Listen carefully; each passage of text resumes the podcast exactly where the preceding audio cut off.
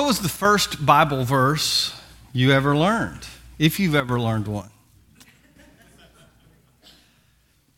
For most people, the first and maybe the only verse they've memorized, other than John 11 35, that's the easiest one, right? Jesus wept. Okay, so some of you that doubled your Bible memory. If you only knew John 3 16, remember John 11 35, Jesus wept. But John 3 16 is perhaps the most famous. Uh, Bible verse of all times. It's uh, been it's made its way its way everywhere around the world. It's been on eye black. It's uh, it's been all over because that one verse uh, really is a summary of the gospel. So I want to ask if you would please stand, and we're just simply going to. Uh, say this verse together, and if you uh, don't have it memorized, uh, it's going to be on the screen. This is kind of the old King James Version that a lot of people learned it on, but let's, let's say this verse together. For God so loved the world that he gave his only begotten Son, that whosoever believeth in him should not perish, but have everlasting life. All right, let's be seated.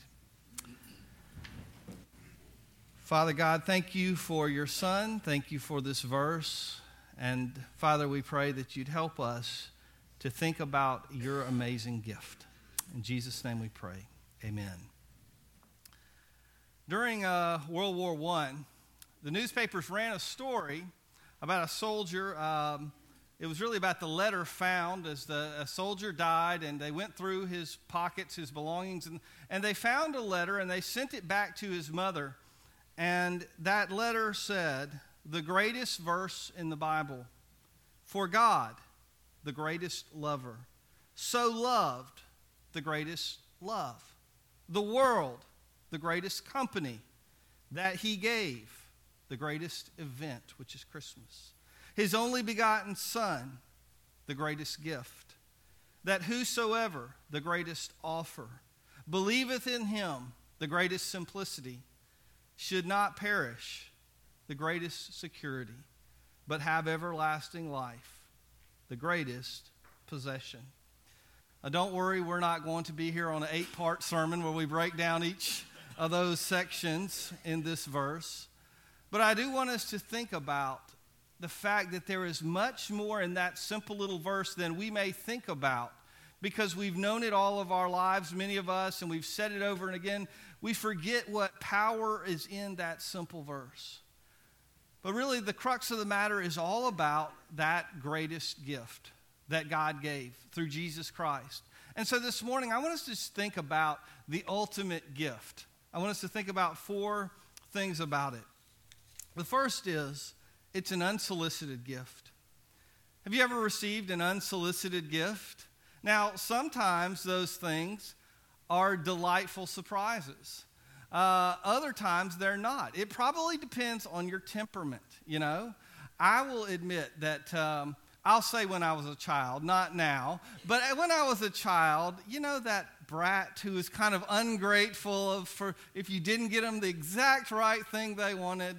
Well, you know, I kind of had a tendency toward that sometimes. I uh, and I had a particular aunt and uncle uh, who now, as an adult, I say they didn't have to bother to give me anything at all. But they did give me something, and, and generally I kind of critiqued it. And just to be honest, the rest of us, my cousins, we kind of all critiqued. I mean, one year, one of my cousins got the same thing they had given her the year before. So it was kind of bad. But um, I remember uh, one year, I was so excited about the gift. The one time, I really liked what they had given me, and it was this gift it was an electromagnetic, like a static electricity kind of science kit. Yeah, I was nerdy, okay? So I got excited about that. I thought it was so cool. But the problem was, I grew up in Biloxi and it was hot and humid at about 80 degrees, so I never really got to use that gift. Unsolicited gifts uh, often have a way of not being appreciated. God knew what we all needed. But the Bible tells us we weren't all necessarily out there looking. Romans tells us while we were yet sinners, Christ died for us. In other words, we weren't all out there saying, Man, I've got problems. I'm a sinner. I need a Savior. The only reason any of us would know that or realize that was because of God, because He reached out. He loved us first. Remember in the Garden of Eden when Adam and Eve sinned? Did they think about it for a while and eventually say, let's go fess up and let's go tell God? Not at all. The Bible tells us that God went to them. And so God gave us a gift that we didn't realize we even needed. It was unsolicited, but it was the most important gift that we could ever get. Secondly, this gift is an unlimited gift. An unlimited gift. A friend of mine posted on Facebook this week, he got a card from his mother that was really rather uh, touching. And uh, it said, Merry Christmas, son. You're one of a kind.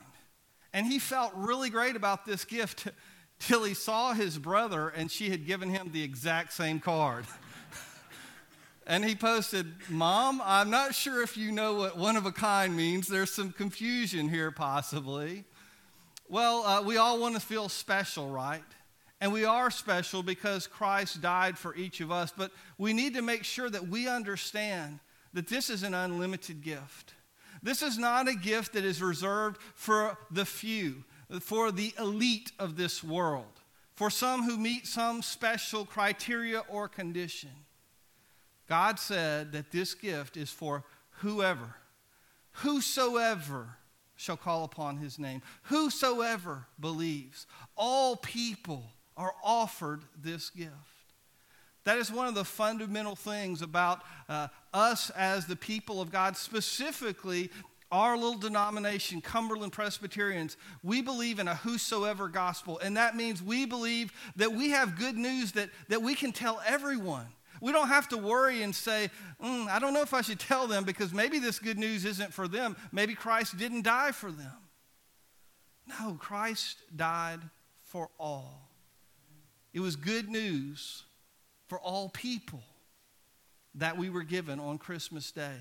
And we need to remember that, that there is not a person that you meet in your neighborhood, in your workplace, or wherever you are, that is, has not been offered that gift. It's unlimited. It's also, third, an undeserved gift. Now, here at Christmas time, uh, we think about our behavior a little bit more especially the younger ones among us. We've been taught that someone knows who's naughty and someone knows who's nice, and, and so we better be on our best behavior uh, so, you know, that we get what we need. But the reality is in this world that what, the, what does the Bible tell us? That all have sinned and fallen short. In other words, we all deserve coal and switches. None of us deserve the greatest, biggest, best gift or present of all. But that's what God gave us. It's because of His grace, because, of, because He loves us, not because of any great thing that you and I have done, but because He loved us. And He chose in His mercy and grace to reach out and to touch us. That's so important that we understand that this gift, it's undeserved. God didn't owe it to us, but out of His grace, He gave it to us. Finally, this gift is often an unclaimed gift. You know what I mean by unclaimed gift, right?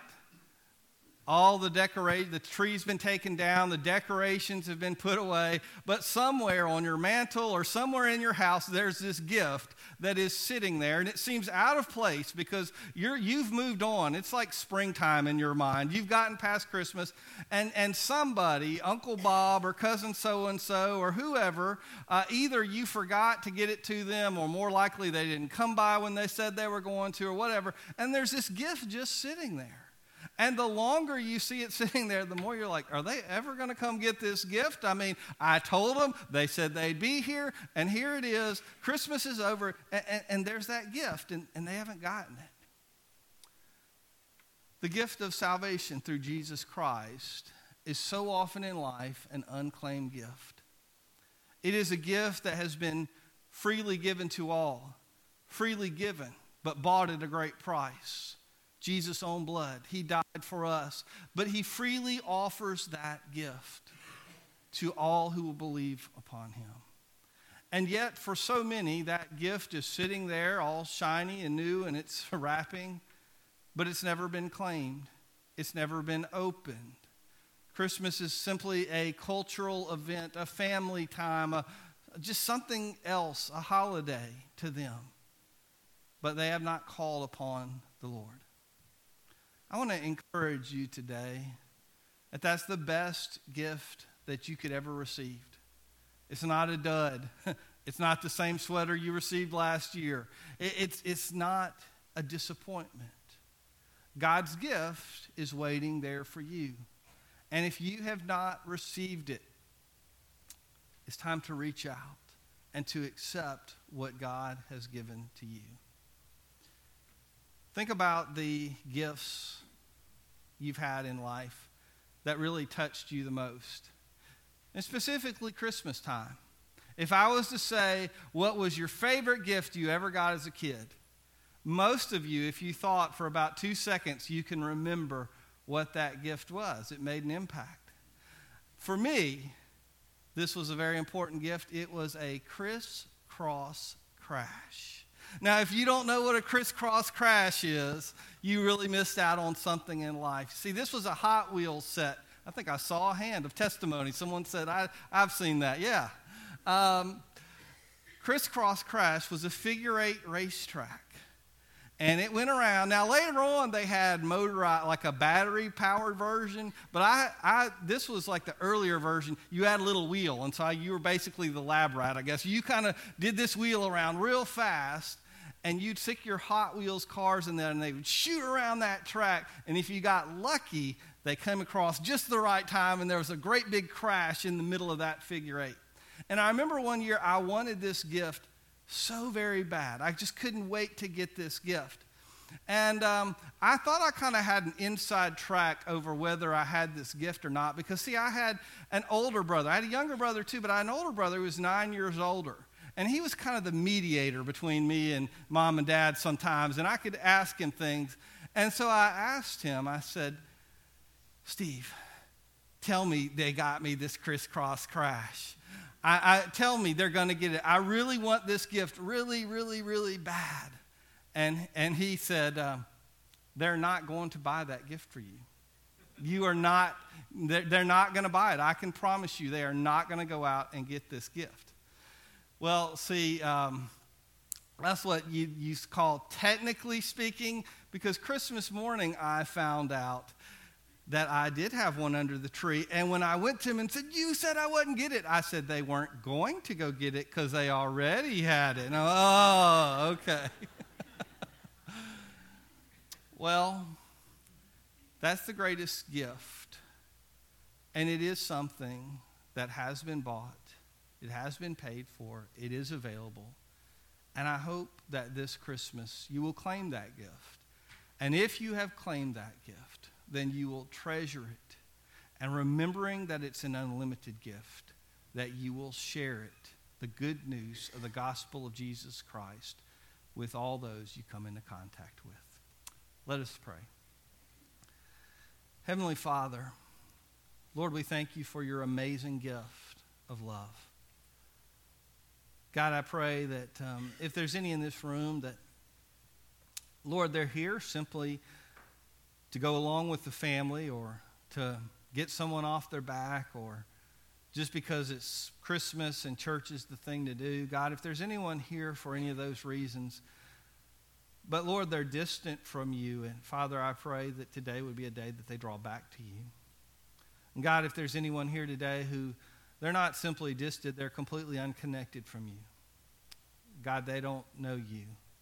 I pray that today their hearts would be moved by your gift, the gift that cost you your only Son on the cross of Calvary.